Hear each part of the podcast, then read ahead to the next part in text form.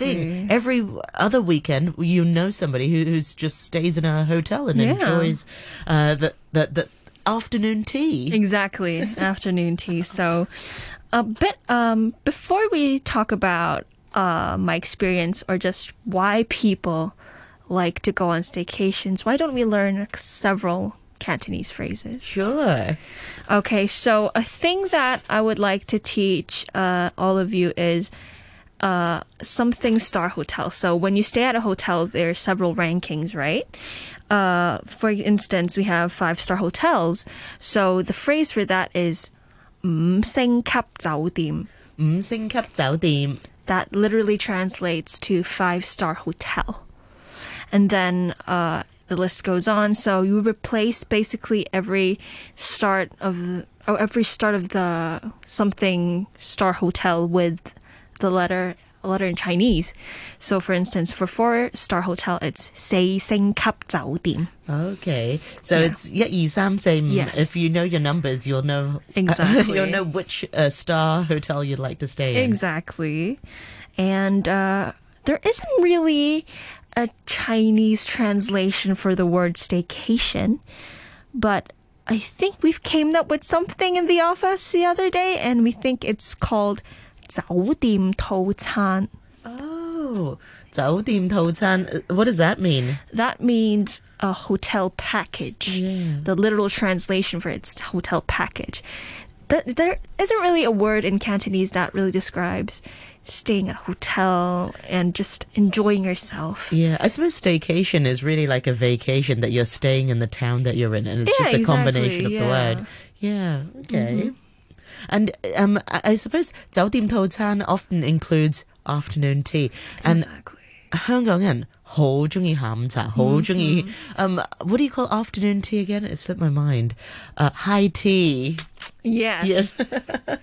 High tea or afternoon tea in Cantonese is ha m cha. 下午茶. Yeah. Yes. Always at 3.15. yes. 三点三下午茶. Yes. and I just it's also it's a huge thing in Hong Kong as well. When you reach around 3:15, you just want to take a break, just have whatever you want. Saidosi. Saidosi oh. is a firm favorite. I love a bit of yes. French toast. But do you have your saidosi with with lai the sweetened condensed milk, yeah. or do you have it with um, peanut butter with um, fa sang jiang? I actually have it with both. I have it with condensed milk, or you can call it lean or lai yao as well, and uh, peanut butter. 花生醬. I like both of them. It's yeah. just a really nice combination. Hearty. Yeah, it's very hearty. So after having that, you won't need dinner, I guess, but it's always a good oh, treat. Oh, you, are so good. I'm still with the dinner. Um, uh, with the 西多士, I love it with 凍檸茶, mm. but I have it mm. with 少甜. Seal mm-hmm. is little sweet or less uh, less, less sugar. Yeah, less sugar. Yeah. Uh, what about you? I just go with the whole thing, with everything added, but I will have less ice oh, yeah. to my drink. Xiu Yeah, Xiu Yeah. And I'll just have full sweetness. Yeah. But. I know a lot of people have no sugar, so that's Zhao Ting. Yeah. Yeah. Literally means like go uh, yes. uh, go away sugar. Yeah. yeah. The literal translation for it is go Yeah. away sugar. yeah, exactly. So no sugar is Mm-hmm. 早甜. Okay. Okay, so back to why Hong Kongers just like staycations is because, um, according to a uh, research done by uh, platform Klook, staycation is sort of like a replacement or antidote for their wanderlust. And around 62 respondents say that they just love traveling so much. They go on holidays maybe four to five times per year. And a staycation is Four to five times Yeah, a year. a year, Who does yeah. that? Whoa. How Yeah, much? yeah. I s- yeah, actually, yeah, that makes sense. Yeah. Uh, because some people uh, have like annual. Well, I'm not saying a lot of annual leave, but then they just uh, Hong is a very. People in Hong Kong are very clever about like taking days off and taking long weekends, and they'll just Uh-huh. pop pop away to Vietnam or, or Thailand, yeah, Taiwan, yeah, Japan. Japan. Yeah, how can I forget My favorite Japan? is Japan and South Korea. I've never been to South Korea before. I've been there once, Yeah. but I was too young to remember.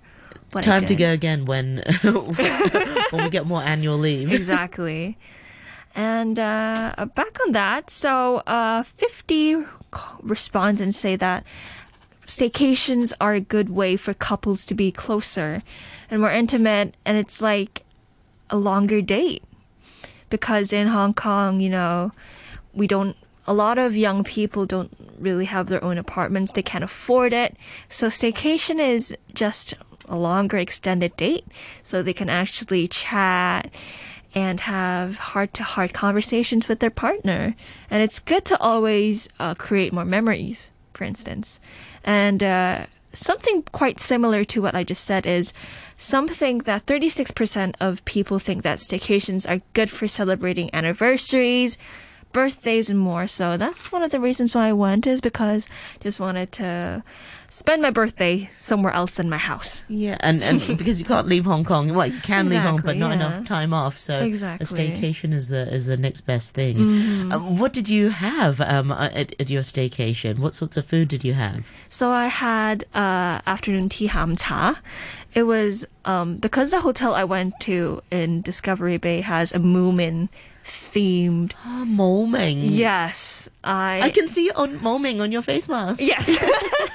to the people that know me personally, I really like the character Moomin. It is a Finnish uh, hippo-like character, and I just really like it. And that hotel happened to have a Moomin theme. Month. I wouldn't say month, but for a very long period of time. And then I went there, and everything around me was Moomin and it was one of the best few days of my life because everywhere I'm surrounded with movements. and uh, on my afternoon tea, I had um, some Finnish inspired delicacies. So I had some uh, salmon with some fish and meatballs. A lot of a mix of savory and also sweet delights. So it's actually pretty good.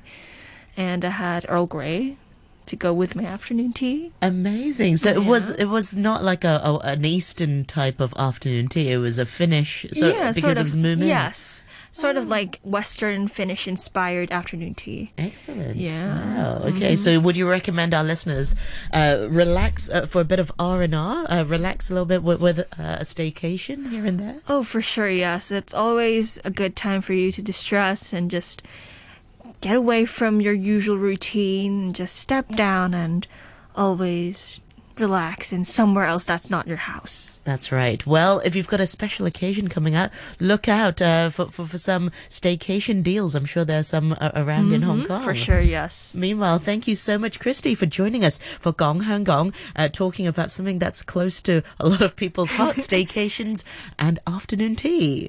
thank you so much. Thank you very much.